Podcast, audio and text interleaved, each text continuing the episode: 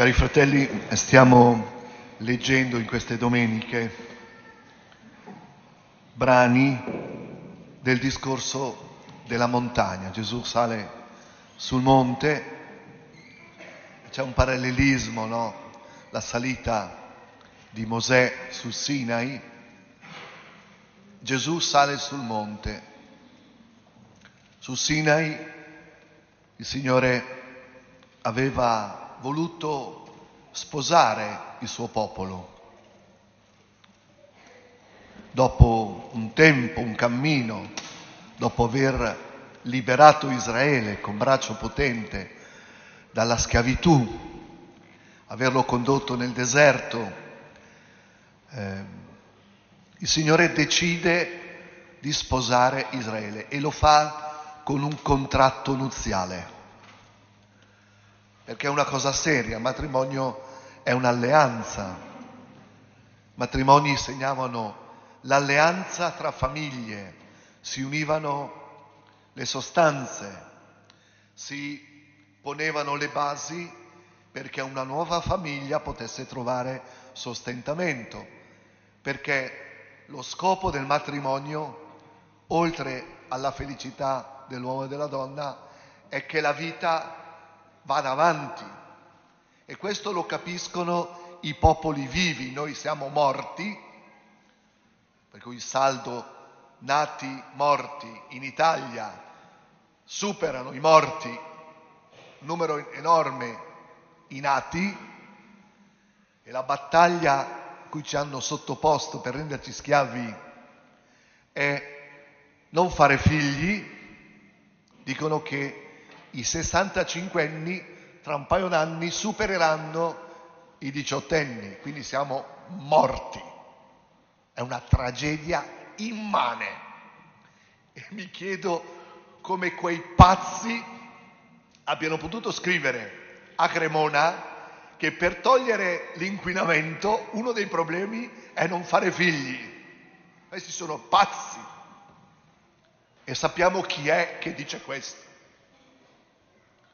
Dobbiamo cominciare a discernere e queste persone non vanno, non, sono, non ci rappresentano. Non ci rappresentano. Eh, il discorso della montagna rende presente un nuovo matrimonio, perché Israele non è stato capace di mantenere la fedeltà al Signore, addirittura Intanto che scendeva Mosè con le tavole, il popolo si era messo ad adorare un, bue, eh, il vitello d'oro. Quindi sono come quelli che vanno in viaggio di nozze e, e si fanno le corna alla, alla, al villaggio turistico. Cioè che già lì è un disastro, no? Me ne racconto di tutti i colori. Quindi la stessa cosa è Israele. Dov'è questo Dio? Non lo conosco. Si erano già dimenticati. Si erano dimenticati prima di quanto avevano sofferto per 400 anni in Egitto. Poi di come erano sopravvissuti nel deserto, che era una cosa impossibile. Bene, allora il Signore, perché Lui è innamorato, è innamorato de, de, de, della sua creatura, Lui è innamorato di noi porta avanti una storia di salvezza. Voi andate a leggere il profeta Osea, e il profeta Osea lo leggo sempre alle suore, perché dovrebbero rappresentare la gioia no? della, della, della, relazione col Signore. Poi abbiamo delle monache che se tu vai lì scapiti, fai buddista, ma la stessa cosa se uno va a messa in certe chiese si fa, cambia religione, no? Eh, la gioia di questo sposo e, e racconta come il Signore si è innamorato di Israele. Dice che eh, avevano una bambina, è nata prematura e la mamma l'aveva buttata in un fosso, tutta sporca. Il Signore la, la vede, era una bambina bellissima, si innamora. Allora gli dice, vivi, e questa bambina vive. Quando diventa grande, diventa una donna, il Signore si fidanza con questa ragazza. È la nostra storia. Io vedo quando con i nostri ragazzi a catechismo eh, cominciamo, molti, di, molti dei ragazzi di Borgo Trebbia li ho battezzati, li conosco, e quando diventano grandi, cioè che possono cominciare a ricambiare questa relazione col Signore, no? Che si chiama maturità, giovinezza. Il tempo della giovinezza è il tempo dell'amore. E invece abbandonano chi gli ha dato la vita e si concedono ai passanti, a quelli che passano per la strada. E allora il Signore che deve fare? Dice, ti devo abbandonare in balia dei tuoi amanti che vengono con te e poi ti abbandonano, che ti trattano come uno zerbino. E se ci pensate è un po' la storia della nostra vita, no?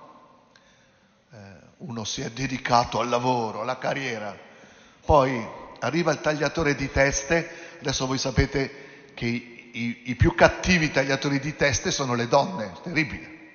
Io quando devo andare a trattare per comprare la roba per l'oratorio e c'è marito e moglie in ufficio là, dico voglio parlare col marito perché le mogli non ti mollano niente, cattivissime. E eh, il Signore dice non posso abbandonarti, non posso. E lui continua questa storia d'amore finché nella pienezza dei tempi arriva lo sposo in Cristo. Tu sei il più bello dei figli dell'uomo, dice un salmo, pre, prefigurando l'incontro con Cristo, la sua bellezza. Sapete che uno degli attributi di Dio è la bellezza. Lui è bello, lui è meraviglioso, ma la creatura, cioè io e te, eh, non riusciamo ad accettare come la bellezza di Dio si è manifestata a noi nella fragilità di Gesù Cristo. Fragile. E la cosa che più ci scandalizza è che Gesù Cristo ha scelto la condizione di servo perché? Per stare vicino a noi, perché noi chi siamo? Dei servi. Guardate come ci, ci maltrattano, ci abusano continuamente, eh, prendendoci in giro, eh, tutta questa politica, questo modo di tassazione, l'amministrazione delle nostre città, è, è una riduzione in schiavitù. No? Eh, lui si è fatto servo per stare vicino a noi. E noi invece che siamo dei lacchè, cioè gente che ci piace essere schiavi, andiamo dietro a quelli che continuamente abusano di noi, senza accorgercene di come siamo violentati, derisi, umiliati. Allora Gesù va sul monte e inizia questa lettera di fidanzamento col discorso che dice le beatitudini. Beati voi poveri, beati voi che piangete. Perché dice questo? A chi, a chi parla? A chi viene a questa Eucaristia oggi e ha dei fatti per cui sa che è un povero, uno che chiede sempre l'elemosina, uno che ha sempre bisogno di un affetto, un povero. Beati voi che piangete, che ha ferite profonde nella sua vita, un figlio che ti fa disperare, una situazione economica che non si risolve.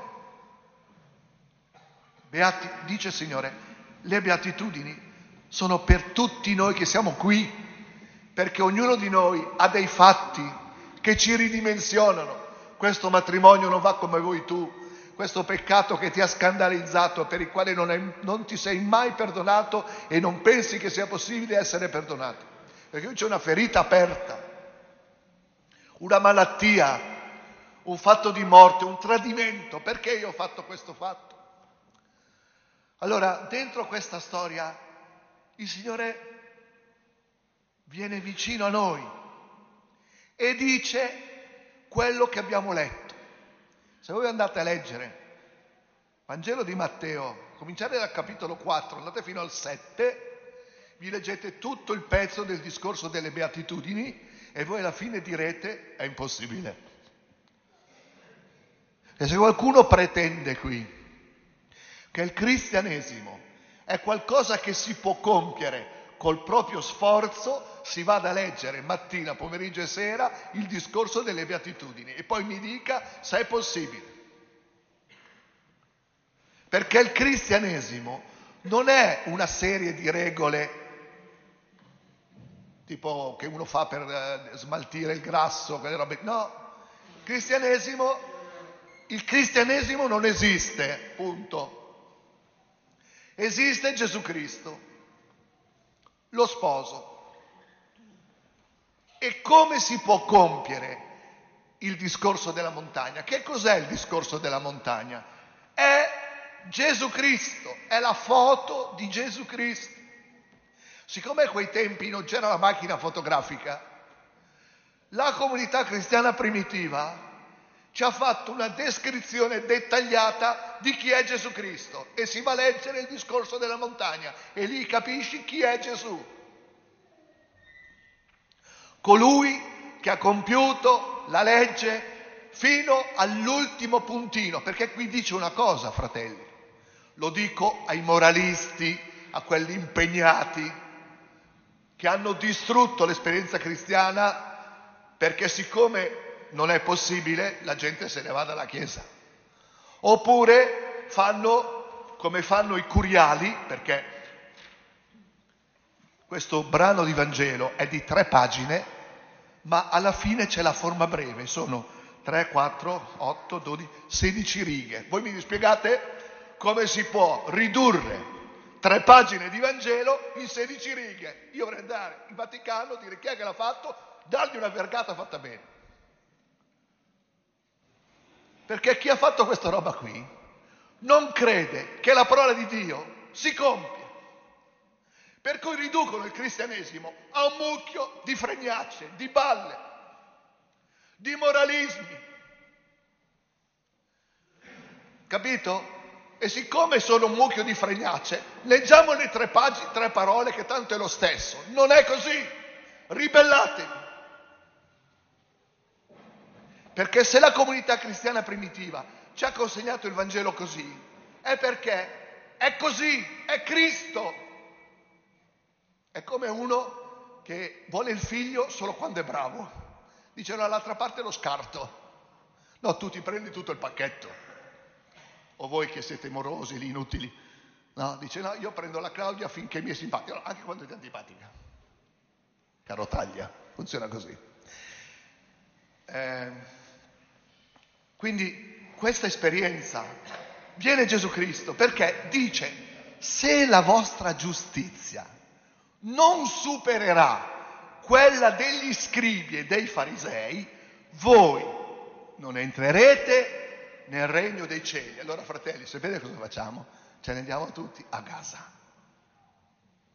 Perché i farisei ce l'avevano messa tutta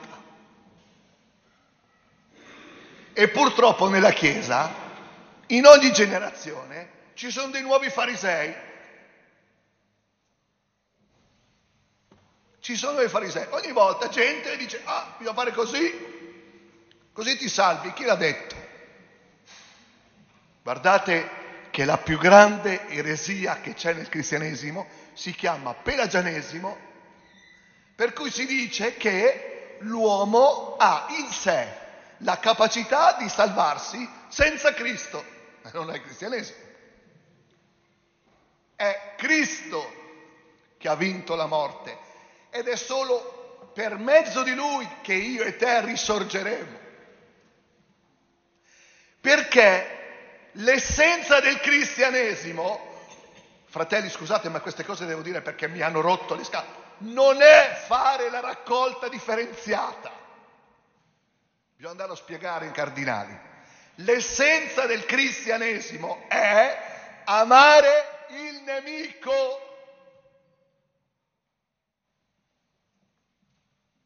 Il nemico. Ah no, ma guarda, io gli afghani li amo tutti. Bisogna vedere se arrivano a casa tua poi, ma finché stanno in Afghanistan. Ma sai chi è il nemico? Tuo marito, tua moglie, tuo figlio, tua suocera, il tuo datore di lavoro, il tuo operaio che non fa un cacchio. Il tuo nemico è quello lì, quello che ti toglie la vita e ce l'hai vicino per cui, perché succede questo? Perché Signore mi hai messo in questa situazione in cui io da solo non ce la faccio? Perché tu ti salvi per mezzo di Cristo. Perché non è data salvezza se non in me per Gesù Cristo. Ecco perché siamo qui. Infatti il cristianesimo, l'esperienza cristiana, che cosa implica? L'Eucarestia. L'Eucarestia. Uno che si dice cristiano dice io sono credente ma non praticante, è una stronzata, non ditela in giro, non ditela per cortesia. A me non me ne frega niente, sono un simpatizzante, sapete quelli simpatizzanti. Eh. Rendersi conto che noi non riusciamo ad amare l'altro ci richiama alla necessità di avere Cristo dentro di noi. Un matrimonio che non si alimenta l'Eucarestia non produce l'amore. Dice, ma io l'ho fatta tante volte, sì, ma sempre giudicando l'altro, perché dice, prima di venire a fare l'offerta e ce l'hai con tuo fratello, è come uno che fa l'amore col preservativo e rimane mai incinta. No, no, qua bisogna venire consapevoli di essere peccatori. Quindi io penso che qua al 90% siete predisposti a prendere il virus del cristianesimo. Peccatori. Ecco perché il Signore a un certo punto nella storia della tua vita ha permesso quel peccato. Perché tu potessi venire qui nudo, riconosci che hai bisogno di Cristo, che tu non ce la fai ad amare quella persona, che senza di Lui non riusciremo, fratelli. Ma questo non ci deve portare, per me è una liberazione. Avere scoperto questo mi ha aperto la gioia di stare nella Chiesa con le mie povertà, le mie sofferenze, le mie miserie. Per questo dirà San Paolo, non sono più io che vivo, ma Cristo vive in me. Per questo che al giudizio finale eh, dirà quello venite avanti, voi dice ma io veramente non mi sono mai accorto che ero... Boh. Sì, ma perché non l'hai fatto tu? Nella comunità cristiana primitiva venivano ammessi al battesimo coloro che facevano il bene senza sforzo. Fratelli, sapete cosa vuol dire? Bisogna andare con la ruspa e buttare via una marea di roba che ci hanno messo dentro, che non è cristianesimo, ma è moralismo, bacchettone, che ci distrugge. E quando uno scopre che è un peccatore, se ne va dalla Chiesa. Io ne ho visti migliaia di persone così. A me questo non doveva succedere. E perché? Chi sei tu? Sei uno fragile come me. perché lì, per il motivo della nostra debolezza, lo sposo è venuto e ci ha sposato qui, qui ci ha sposato, dice la Chiesa primitiva, la croce del Signore risorto, letto d'amore dove ci ha sposato il Signore.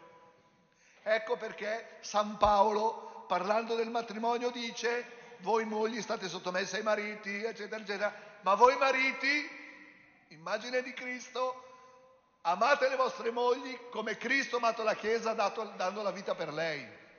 Allora dice, beh, eh, io non mi sposo, infatti quelli che più hanno paura di sposarsi sono i maschi, no? Perché non capiscono molto, ma magari questa qua per sbaglio l'hanno capita, dice, ma mi vado a far crocifiggere io, ma manco per sogno.